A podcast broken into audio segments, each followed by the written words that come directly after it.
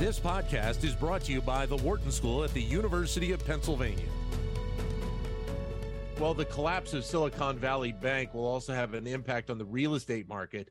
Developers who tend to use regional banks for their financing uh, of their projects may run to into different issues here. Then there's also the mortgage side of the story. With this failure, is are we going to see tightening standards even more tight uh, again and making it harder to be able to get a mortgage? Susan Wachter, real estate professor here at the Wharton School, joins us with more on that. Susan, great to talk to you again. Pleasure to be here. All right, so let me start with just kind of your overall view as to how you think this is going to impact real estate. Well, this is a troubling moment for real estate. Real estate, depending on the sector, has been is in a stress mode, particularly, of course, the office sector and the overall economy looking like it's going to go into potential recession and indefinitely slow down. Uh, this is obviously a, a moment where interest uh, rates are key and lending is key. But the banks are now the sector that's in most distress as, as we speak. And the um, banks are likely to respond to their, their investors' uh, distress by lending less. And this is not a good thing for real estate. The worst case is a credit crunch uh, with potential consequences for the overall economy. Now, I don't know if you had seen that um, uh, SVB filed for bankruptcy, uh, Chapter 11 this morning. Does the filing for the Chapter 11 impact real estate in the short term? No, this is not a real estate uh, uh, specific entity. It's uh, more general, and of course, it's a, an entity that affects Silicon Valley specifically and tremendously. So no, but there are others out there that, of course, are are uh, potentially at risk, and that's the concern. Most, for example, First Republic Bank is very much exposed and in, to real estate, and in and real estate is exposed to First Republic Bank, and in general, the whole regional sector of banks is disproportionately the lender to real estate, to local regional real estate markets. So it's the regional banking sector that is at most risk at this point. And from that, uh, that channel is, is what real estate's now facing up to yet another down hit. So, so then, with some of those banks coming together to give support to First Republic, is part of the reason why because of that exposure Absolutely. to the real estate market.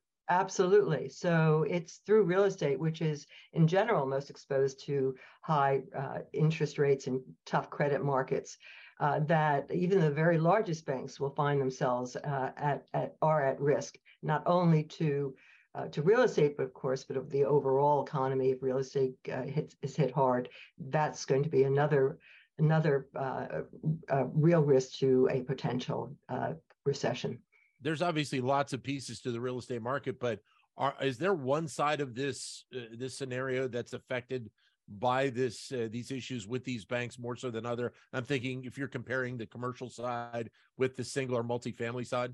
Yes, absolutely. It's commercial that's affected. And it's commercial across the board that's affected. But you know, commercial real estate includes multifamily. Yeah. And it includes, you know, all the real estate that, that we're that we deal with day to day and uh, it, it's a it's a huge sector to the overall economy as well as itself a an asset for the banking system. So we're in this potential doom loop of which we've seen before, but hopefully it's going to be now stymied, and we're going to this rescue these various rescue missions. Uh, will in fact um, stabilize the banking sector and therefore uh, will will not lead to the worst case for the real estate that is a credit crunch can, can you explain why it is that that the commercial real estate market seems so comfortable working with the regional banking sector absolutely. a lot of it's, their financing? it's it's efficient. It makes tremendous sense because uh, real estate well of course now it's national and global capital flows is really regional and local. So for efficient lending the lenders need to have a good eye on the prospects for the sectors, the future of the sectors, their capital needs, their risk.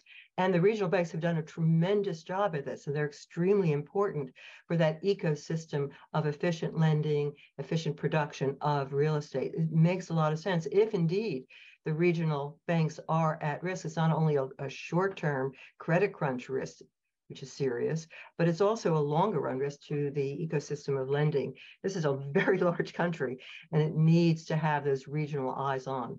And, and I guess part of the also the reason why is uh, I guess the expectation that you're going to see a lot of investors going for safer options right now, and that exactly. may leave real estate out, you know, out in the cold. Absolutely.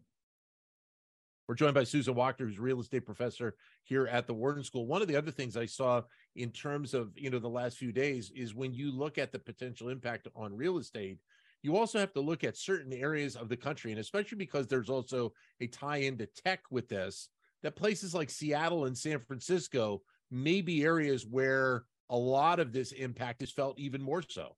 Absolutely. So they've been hit. This they've hit twice. They've been hit by the overall slowdown in the overall economy, uh, slowdown in interest rate increases. But of course, tech implosion is hitting these markets. But now, on top of that, the second uh, the second step down, and it's a big one, is their lending sources are are about to close down.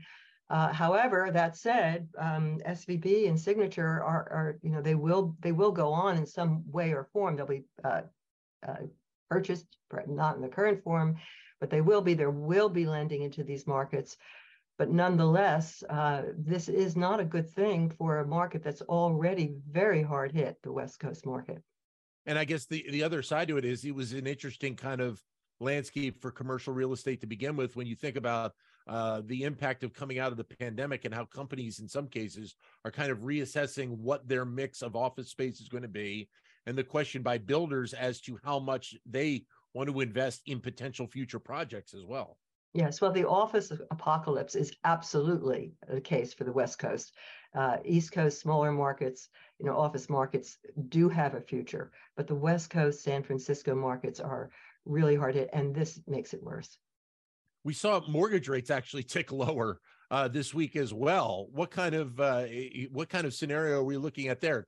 Well, it's a bit of a glimmer of a silver lining. There, or uh, is there a, a yeah. So a bit of a silver lining there, a bit of a glimmer. Uh, of course, if the economy goes into recession, mortgage rates absolutely will go down, and that's usually the beginning of a healing process where buyers can come back into the market. But in this case, we not only need to have mortgages tick down by one percent or so, we need the underlying inflation rate to resolve, and that's a bigger issue. How much do you think this uh, is is all going to be impacting the decisions that the Federal Reserve is going to have to make around interest rates here in the next week or so, and then obviously the downstream impact on the real Abs- estate market? Absolutely, front of mind. Absolutely, the financial stability. You know, the Fed actually has three missions. Uh, unemployment is a secondary mission, uh, but and of course, stability is the uh, monetary stability. Inflation is the first but there is the overall financial stability. And right now, that's at what is at most risk. And they'll definitely have eyes on. At the same time, the resolve for bringing inflation down, uh, sending that message will also be key to the Fed. So, what are you most watching? Or what are you watching most closely in terms of real estate here in the short term? Well, most most closely actually is the banking sector, eh, which is now the critical factor for real estate markets. And the fact that these uh, large 11 banks, the largest 11 banks, came together to infuse capital of um, uh, 30 billion into First Republic is an extremely good sign. Very, very good move because it recirculates capital, which is flowing right now to the big banks, and uh, in the end will help the big banks as terms of the regional banks, which of course are uh, where the real estate uh, goes first for for loans. So yes, uh, there are other sources of lending, and the real estate sector overall, we need to watch its economy and its outcome, and that, of course, will depend on the overall economy.